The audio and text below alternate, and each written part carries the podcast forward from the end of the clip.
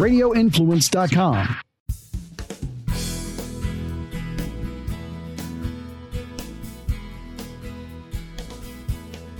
We'll unpack the major issues we face as a nation and provide an overview for the midterm elections with author, political commentator Tom Del Beccaro on this episode of United Patriots Uprising with Gary Binford. I'm your host, Gary Binford. Thanks for joining us. This podcast is available at radioinfluence.com or wherever you get your favorite podcasts. Hope you subscribe to it, leave a rating and a review, and be sure to tell your friends about the show. This episode, recorded last week, downloads on the day of the midterm elections. If it's Tuesday and you're listening and you haven't voted, you must go out and vote. Because if you don't, you become a part of the problem instead of a piece of the solution. If you're listening after election day, hopefully more conservative politicians have been elevated to pivotal positions. But sadly, our nation's problems remain the same. So let's get into it. He's an acclaimed author, speaker, political commentator, and the former chairman of the California Republican Party. Dealing with topics ranging from foreign policy to economic reform, his opinion pieces have appeared in FoxNews.com, Fox Business, Newsmax, Forbes, Epoch Times, Washington Times, DailyCaller.com, and on and on and on. His television and radio appearances yearly number in the hundreds. Newsmax, Fox News, Fox Business News, OAN, and he's currently a political commentator on KUSI in San Diego. A guest back when I did this show live. I welcome to the broadcast the publisher of politicalvanguard.com and author of the Amazon bestseller, The Divided Era, Mr. Tom Del Beccaro. How you doing, Tom? It's great to see you guys. Uh, thanks for having me on. And look, the whole world's going to change in about one week's time, isn't it? Right. Well, this show will actually download on election night. So let's just delve right in there. How important are these midterms? What must we accomplish in these midterms? And please, for people who will listen to this on election day, a passionate plea for why we must vote. Yeah, absolutely. If you still haven't voted, you got to get out there. Look, the, the larger the stakes, the more important it is for you to vote. And the stakes continue to rise in America because the size of government continues to get larger. You know, I wrote the book, The Divided Era, and in it, the basic premises is that every decision government makes, it picks a winner and a loser and someone to pay for it. And a government that does two or three things or spends some minimal amount of money isn't that intrusive, and the stakes don't tend to be as high. But as I just wrote uh, last week in Newsmax, the governments today, from the city council level to the White House, spend about 44% of the US economy, which means that half the economy is government. And that's a ton of money. We're talking over $10 trillion a year that governments are spending. And it, the, these elections grow in importance because the amount of money continues to grow and therefore the power. I mean, just think about the reports last week related to the fact that the uh, DOJ and the FBI were working with Facebook and uh, Twitter about disinformation. What could be more serious to a republic than our police agencies deciding what's proper information for the electorate to receive? So this election is very important and people need to vote. Right. Now, what what must we as conservatives accomplish? Must we get the Senate back? Uh, if we don't get the Senate, and are we going to get the Senate? If we don't get the Senate, but we retain the House, are we still in for this uh, this bull crap that we're dealing with? Uh, how do you see this working out? Well, if you know, a betting man. I'd say that there's little doubt that the House is going to flip considerably. There should be a comfortable 20 to seat to 30 seat margin in favor of Republicans. Uh, the Senate is a different body, right? And there's only 100 senators. Not all the seats are up. in any one election. The, the latest Real Clear Politics projection has Republicans at 54 Senate seats and the Democrats at 46. I think there's little doubt that the Republicans will control the Senate. The question is whether it's 52, 3, 4, or 5. Keep in mind, Gary, that you're looking at the possibility at the end of this election of 31 Republican governors out of the 50 states. That's not that's 50 states, not the 54 that uh, Joe Biden, Biden was talking to. about, or the 56 that Obama talked about, right? Did he say 56 at one point? something, something like that. So, what does that tell you? There's there's pretty much 27 reliable Republican states and about 19 Democrat states. Therefore, that's a huge advantage Republicans have in the U.S. Senate, which, of course, there are two senators from each state. Republicans consistently should have somewhere between 52 and 58 U.S. senators, and we're going to get there. And then two years from now, the Senate also sets up for Republicans to, to do well again. So the Republicans should be holding on to the Senate for quite a few years after this next election.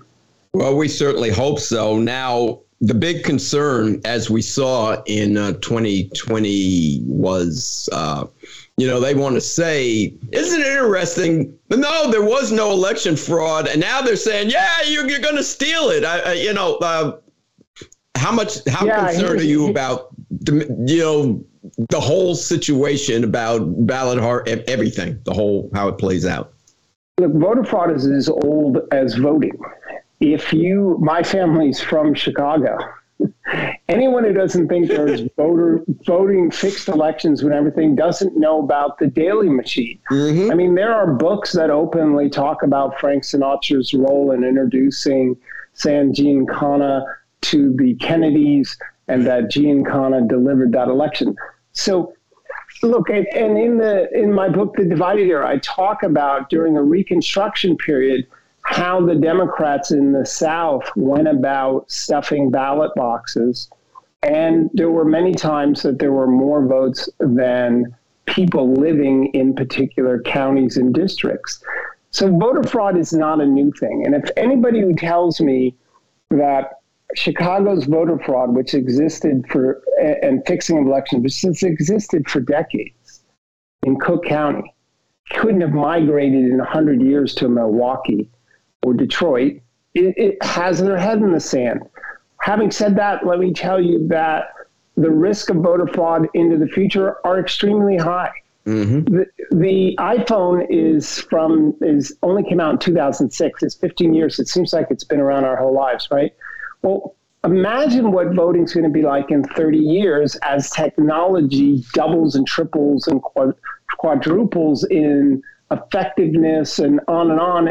So, what's the election of 2050 going to be like, or 2040 going to be like? So, are the need for vigilance with regard to voter integrity is always has to be there, and it will be much more difficult in 30 years than this year. So, uh, having said all of that, I think their laws improved in Georgia. I think you saw the Supreme Court ruling with regard to Pennsylvania or, or a court ruling there. So this is a constant vigilant thing. At the end of the day, we need to remember Europe doesn't have, by and large, mail by vote and the reason or vote by mail. And the reason is very simple. They say it's too much voter fraud. Jimmy Carter and James Baker headed a commission many years ago against this uh, warning of that danger. So I, I, do think the laws have improved over 2020, but no amount of improvement will ever be 100%, and people need to remain vigilant and they need to keep their eyes open. And when they see things wrong, like someone going to a ballot box with tons of stuff, or someone trying to harvest illegally, that needs to be reported. And there have been indictments, and there will be more. I agree, and we're watching, and the, the, you know, I've had people on, and I know you've been uh, writing and talking about it, and about warning people about, you know, uh, mail-in ballots and go vote, you know, yourself and everything. So I hear you. One of the things, hey, Gary, that, Gary, go ahead. you need to remember, I think I was the first person who wrote nationally. It was about 36 hours after the elections in, in the Epoch Times about why, how the, the loopholes in Wisconsin laws that allowed the ballot harvesting. If you have to sign to get an absentee ballot, but not to turn it in, that's where you can drive a bus through the loophole. And the, the effective way to do this sort of thing is to go to, you know, you had an 86% turnout rate or higher in, in Milwaukee, which blew away all prior records, right? You had nursing homes with massive voting levels. And so it would be easy to go help someone fill out their ballot. So that's why people need to be vigilant. We need to keep this up. But but 36 hours into it, I pointed out, look, it's a simple loophole, and it, and all, to close it, all you have to say is that if you're voting uh, not on election day and you want to turn in your ballot, you have to sign for it. There you go. That's, by the way, not nearly as restrictive as Mexico or or other places.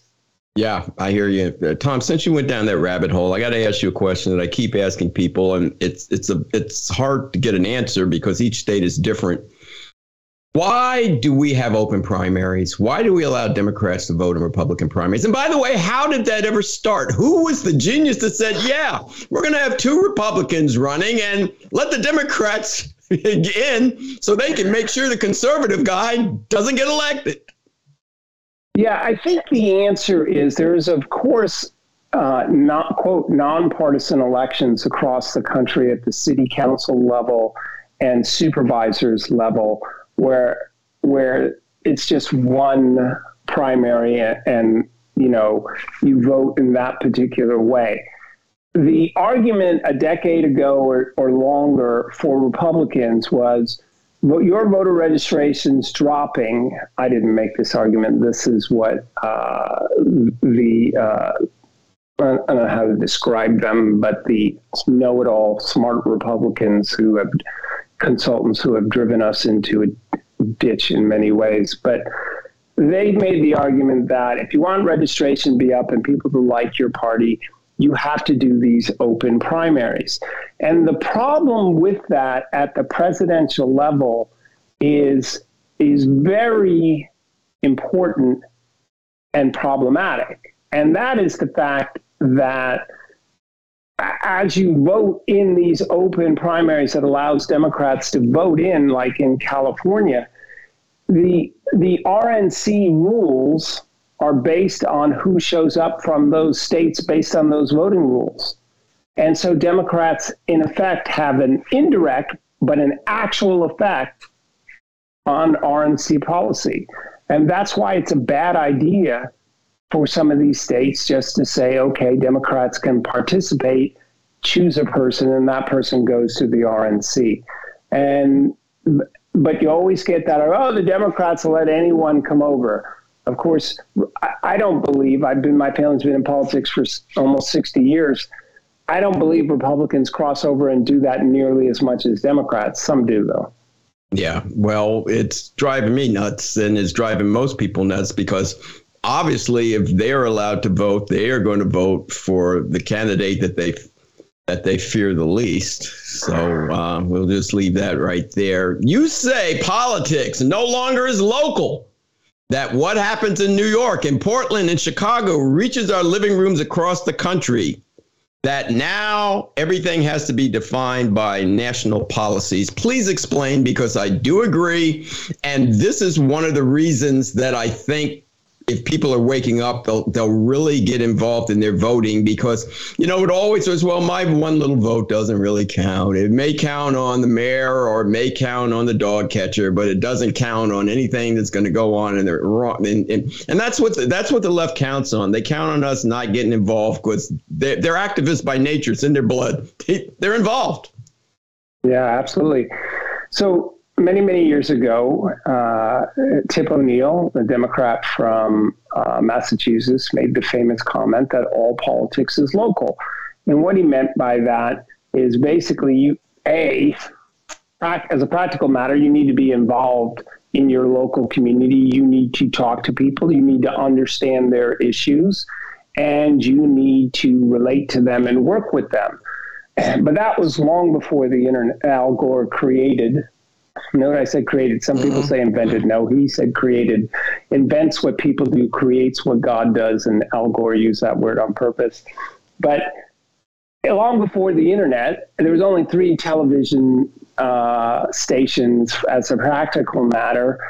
And yeah, you saw some news, but you know, the uh, Will Durant, the uh, famous historian, said there was a time when the news of the village barely interrupted lives.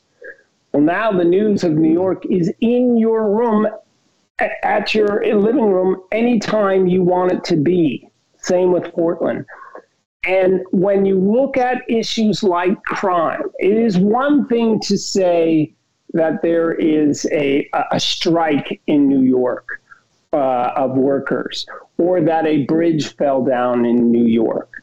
But on issues like crime and inflation, those are have inflation's of course national by its nature, but because of the Democrats' concerted policies to lessen the penalties for crime, that too has become a national story, and you don't feel safe from it. So consider this San Francisco earlier this year recalled its very liberal district attorney. And what made that the difference, in my view, were the videos that showed the crime throughout San Francisco. And those videos were of places people normally or used to go. That's not far from me. Mm-hmm. That's Union Square iconic places in their lives. And even though they have, may have been living two or three miles away or five, it affects them. The amount of information related to crime, crossing of the border, and inflation, these issues have been nationalized. And as a result, it doesn't matter where you live in California, you care about that crime. Same goes downstate in Illinois, upstate in New York.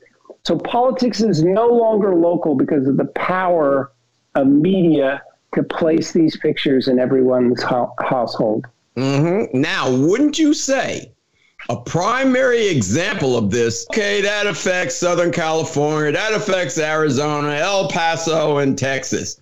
Yeah, it did until all of a sudden they're being shipped, bust, and flown into your community. you know, the illegal aliens, all of a sudden they're showing up in Washington, they're showing up in Chicago. We're watching them on TV get off the bus in New York. Okay. So I think that really is an example of what you're talking about that that struck home with the nation, wouldn't you say? Yeah, let me take you just a little bit farther back. Barely anyone hears of Planned Parenthood anymore in the news. Why? Well, those videos that Project Veritas did mm-hmm. that James, exposed James them, yeah, now they now they don't want to be in the news. And vi- that's the power of video. I have actually I advocated to James and to other law enforcement officials if you really want to blow the border issue up, you need to have videos of of what the border's actually like with the cartels and the like and let people see it in their own mind. So you're right. That's another issue. And, and they did it in a, a slightly different way, of course, by uh, by flying them to New York why, or, or Martha's Vineyard, why should Texas and Arizona bear the vast majority of the brunt of this in California? Of course, California officials don't really care, but Arizona's the border for a long time now, miles and miles, has been out of control, meaning not within law enforcement's control. But you're right; that's a great issue that exemplifies that that part about the, how politics is all national now. Right, and I've had so many guests on that that dealt with that. Top, in fact, I met Tom Homan when I met you down at Rock the Red. Tom's been on the show. His follow, his uh, successor Ron Vitiello. People in California and people in Arizona all deal that live or that have been involved in this issue, and it's absolutely amazing to me why this isn't the number one issue. I understand inflation and crime and the economy is huge, but a country without a border is not a country, right? Yeah. Well, you know, I'm writing about this in in my upcoming book. Look, security is the basics towards the advancement of a civilization. A civilization without security can't be democratic, can't be a republic, and won't prosper. This goes back to the beginning of time. If if you look about all the, the border wars during the Middle Ages in Europe, I, I mean, you had areas that were run over by Visigoths and, and on and on and on, and there was no national identity. Well, the United States can't realistically not have a border. Now, look, it's easy to see the border in Florida, but the problem in the nuclear age is that if you do not police that border, you're risking enormous, enormous danger internally. And they have arrested many on the uh, uh, terrorist list. And that's the that's an that's a stunning threat that we need to get a hold of.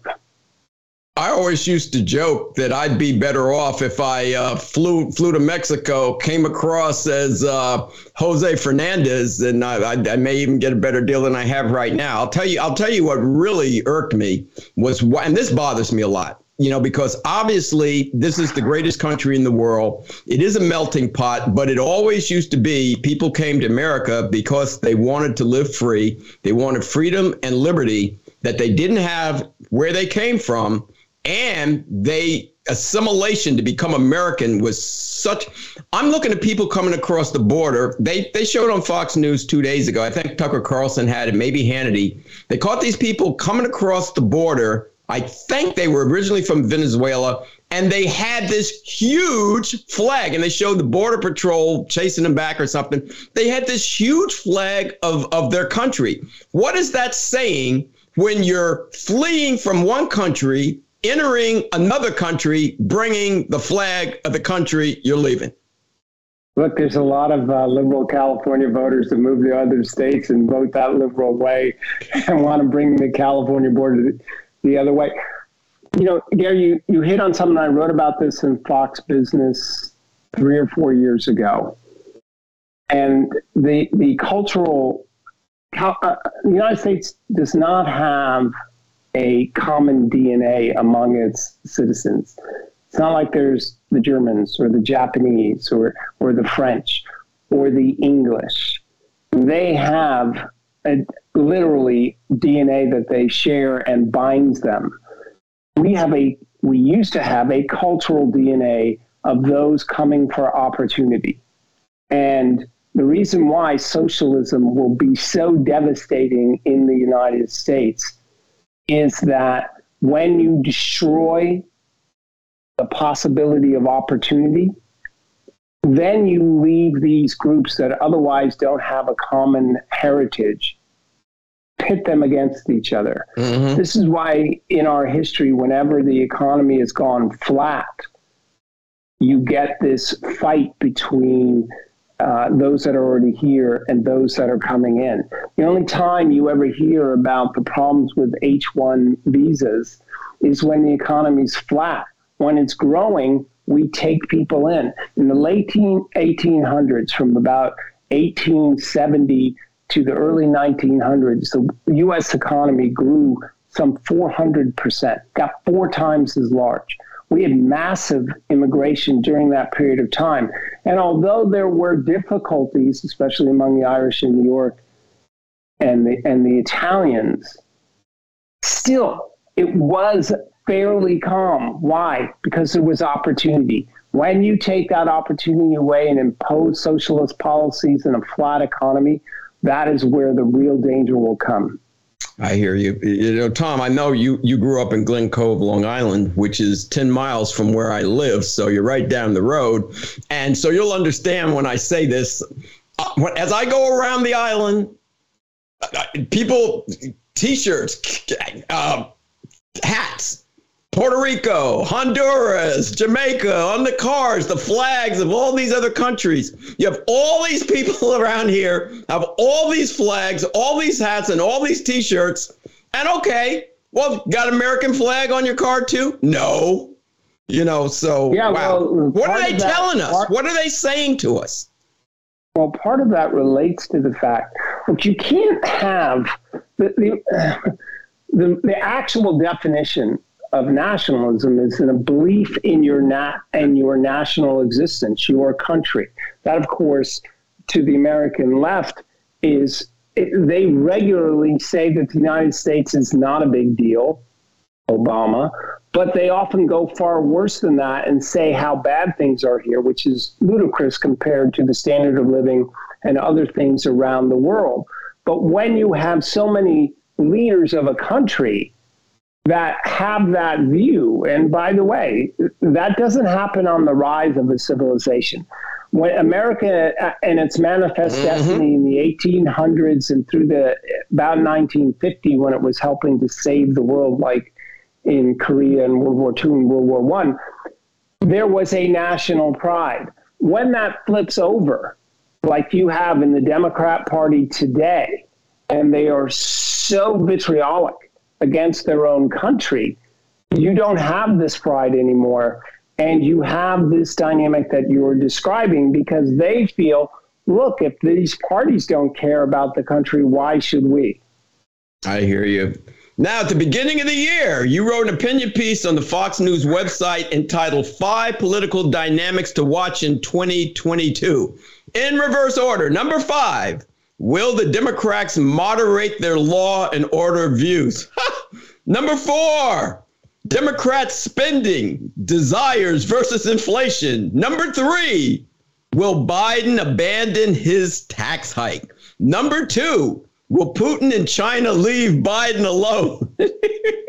and number one, will Latinos continue to move toward Republicans?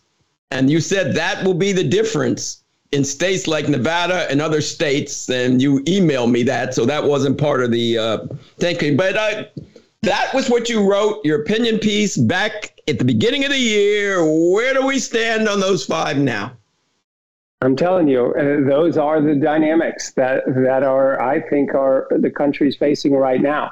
Look at crime. We know that's the big issue. It could it could result in you having a Republican governor uh, in, in, New York. It is going to result in a uh, Republican governor in uh, Oregon for the first time in 40 plus years. There are Democrats now trying to claim, like Fetterman oh, I, and others, like, oh, I've always supported the police. But it's not going to work because crime got so far out of control. And that's a huge, huge dynamic. Uh, the Biden tax at the start of the year, they, they wanted to raise taxes. If they would have gone with that, it would have gotten even worse for them. So they abandoned that pretty quickly. Um, spending and inflation. The Democrats have been, you know, look, inflation is caused for a very simple reason. The money supply and the output should roughly grow the same over time. But what happened in 2020 is output plummeted when they shut the country down with COVID and spending skyrocketed. And they've been printing money ever since. Powell has admitted that. It's all deficit spending.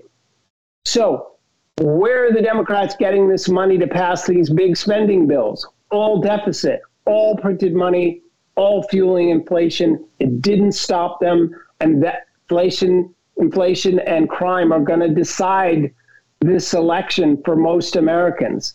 Uh, the big issue and the thing that's change that's going to change America in the next decade is this change in, in, in the views of Latinos.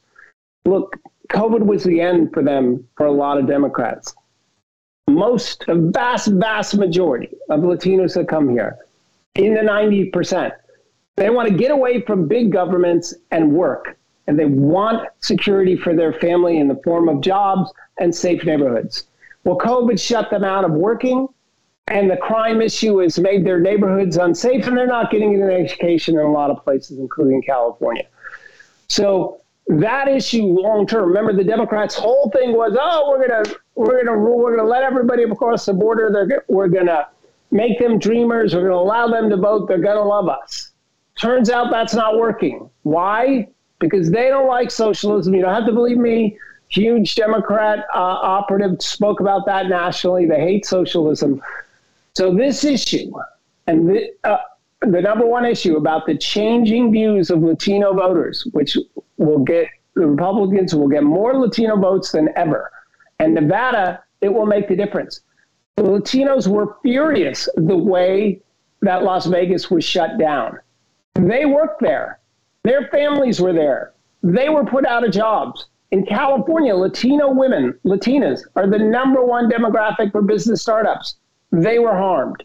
That issue is going to make a difference for years to come and will in this election. I certainly hope you're right. And since, uh, well, I identify as, as a born again, a follower of Jesus, but I'm still black. So, what's the deal with black people? How do you see it? Are they are they catching? Are they understanding that the that the virus have the same effect? And have they finally had it with this party? Uh, no, I don't think they finally had it with the Democrats. Much like, but the numbers are going up towards Republicans. They're not blacks are not as in favor of this social justice as white democrats are. They also would like secure communities. They're in favor of education choice by huge margins in these big cities and they're getting none of that. So that process is taking longer than the latino process but it is underway and I do think Republicans will benefit from that uh, in this cycle, but not nearly as much as, as a shift in Latino voting. All right, wait, hold, hold on, Tom. Tom, this this garbage has been going on for seventy five years. I mean, why is it you're saying the Latinos they're, they're just getting it from a virus? How how how long do you have to get kicked in your butt? I mean, what what what isn't what is not connecting here? Okay, well, look, uh, in my view, Republicans for many years have failed abjectly to get into those communities and interact with those voters. When I was chairman of the California Republican Party, we had, I think, the nation's largest communication network with Latino media and in the Latino communities. I was the first in history to do a town hall on Univision and Univision won an Emmy for that. It was just a Latino uh, um, town hall. We did another as well. Then the RNC did it, and let me tell you, the Republican establishment did not want me to try it because they thought it would blow up in our face. It mm-hmm. didn't, mm-hmm. and they've done virtually nothing since since I left. Uh, they Republicans need to go out there and fight for the votes of Latinos and blacks period, full stop. You wouldn't go buy sugar from a stranger. Or, I'm sorry, borrow sugar from a stranger. Why do you expect the black vote, to which you do not communicate and aren't with, sending them a piece of mail once every two years and expect them to go your way? So these things will change when Republicans realize that you have to fight for all votes, not just push out a certain amount of votes right in front of an election. Okay, well, well then my question would be how much did President Trump move the needle? Because yeah, Republicans have never delivered before, but Trump talked the talk and then he walked the walk. Jobs, highest black, lowest black unemployment. They, they raised up, you know, the prison reform, everything that he said he was going to do, he did do. Do you think yeah. that's going to help? Yes. At the same time, as, as the failed policies of the Democrats continue, look, inflation hurts those on the margin the most, right?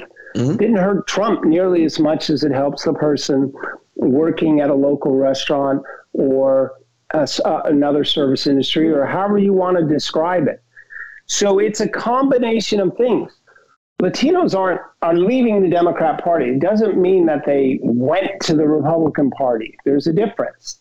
Mm-hmm. That blacks and Latinos are going to leave the socialism of the Democrats, but Republicans need to show up, like you say, and walk the walk if they want to capitalize on that politically. And the way they do that, by the way, isn't more government, which will right. only cause more right. problems. They have to allow these people to get jobs and take control of their lives and education. I hear you. Now, five times, because I counted, five times you've mentioned this magic word. You started out in your first answer saying big government. Then a little while later, big government. Then a little while later, big government. And one more time, and you just said it again big government. Your book, The Divided Era, unpacks why, quote, the more government decides, the more it divides. Your book came out in 2015. Obviously, you were right. So, where do we stand now? And please remember, some people may have sharp objects in their hands while they're listening to this because government has expanded not only the liberals, but unfortunately, Republicans have have become, you know, have done the same thing a lot of times when they were in power, the expansion of government. And that is not what government is supposed to do. Yeah, you know, historically, the big change in American culture came with the explosion of TV in the 70s. And what you saw was on TV, you saw these problems and ambitious politicians who would see a problem and they would say, oh, I'm going to respond to that and therefore benefit politically. If you look at spending since the 70s versus pre 70s, excluding World War II, it was pretty flat and me- meandering. And then in the 70s, it just went up straight up. Uh, and that is continuing and it's completely unsustainable. And the reason, again, why I say that every decision government makes, the more decides, the more it divides, is that very clearly it has to pick a winner and a loser and a competition to be that winner and not to pay for it and to tax someone else. And today, we are at each other's throats all the time because government's at the center of our lives. It's by far the largest industry. It is three times the size of the healthcare industry. And given that government funds so much of the healthcare industry, without government funding, maybe healthcare would be a lot smaller. So the answer is we are dividing ever more. And every time you vote to increase spending, you're not only harming your standard of living to lower economic growth and higher inflation, but you are now also adding to this division. And we need a leader that will come in and admit the obvious, which is that government is too big and seek to cut it. I, you know, your listeners aren't going to like this when I say it, but 2020 spending went up 3.7 trillion dollars 20 from its prior baseline. We can't trillion. We can't keep doing that. It always goes up and here's what's scary to me. Government doesn't make money, it spends money. As government grows, they need people to run the government to run these jobs. They they hire people for their programs and all their administration and stuff, and they pay them out of our tax money. So or the problem, inflation. right, right. So the problem I'm seeing here is the bigger government gets, the more people are on the government dime and have government jobs. So when somebody comes in and wants to go free enterprise, you got more than half the country you know, say, wait a minute, I, I, I, I, uh, I work for the government. I don't want you taking away my programs and stuff. I'll be out of a job. Yeah, I could go free. I got a nice thing going here with benefits and everything else. How, how, how are we going to get out of this mess? That, that is the, that is exactly what I wrote about Newsmax this past week. With, with everyone at the government trough, everyone gets hurt. And theoretically, the best way you get out of that is to grow the economy and then put in welfare reform, which brings us to an interesting I thought point. we had welfare reform already. Uh, uh which brings us to an uh, interesting point as we come to near our close here, Gary. And the last time in American history there was a significant restraint on spending was when we had a Democrat president and a Republican Senate and House. And that was, of course, against with Bill Clinton, where welfare reform came in. When Republicans have all three, spending tends to go too far. When Democrats have all three, it goes way too far. So when Republicans take the House and the Senate, and we, started the show out by you saying, you know, what's going to happen and why does it matter and where's it going? I think you will get a restriction on the amount of spending because Republicans will suddenly care about the deficit again and the national debt. We used to have a discussion about that, how serious it was at 18 trillion. Now we don't talk about it at 31 trillion. Let's hope that is the dynamic that occurs. And look, you're going to have a Joe Biden presidency by executive order uh, eh, President Klain and Joe Biden and uh, all the Obamaites that are there will regulate the economy and hurt it. You're going to have sustained inflation. As soon as the Fed said it, I don't know, a year ago or more, that or two, that inflation was transitory, I was immediately up on the Epoch Times saying no, it wasn't because all the policies that created it, you're continuing. But I do think you're going to have some reduction in spending. But Powell is so interested in creating a recession while still printing money that there's going to be more, even more people on on government assisted programs, welfare as we used to call it. Wow, you know you know you you you you actually said something that i hadn't really considered about.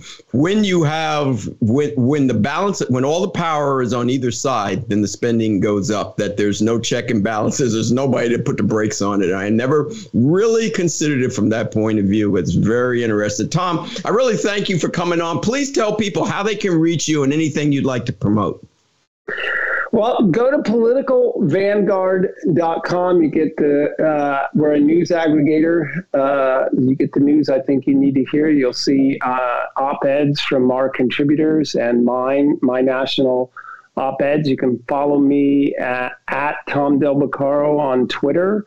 On Facebook, I think it's Thomas Del Beccaro, but uh, go to Political Vanguard. You'll find a lot there. I appreciate you having me on. And Gary, the best thing about you in addition to the fact that you're on the northern shore of Long Island, is your energy, and we need to keep that up as conservatives. Uh, thank you for that kind comment. And and and and one of the best things about you is you're extremely extremely bright, and you're able to put things in a perspective and talking about the economy and inflation in a way that everybody can understand it. So thank you. Uh, eh, try and stay safe out there on the left coast. And um, until the next time, thanks for coming on. All right, boss. Talk to you soon. Thanks there you go. Same to you. God bless you and your family. Mr. Tom Del Beccaro, everybody. I want to thank Tom Del Beccaro for sharing his expertise on a variety of topics critical to ultimately pivoting our nation back onto a conservative constitutional course. This podcast is available for download at radioinfluence.com or wherever you get your favorite podcast. Hope to subscribe to it, leave a rating and a review, and be sure to tell your friends about the show. That's it for now, folks.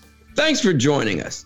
So until the next time, this is your host, Gary Binford, saying, God bless you, God bless your families, and God bless America.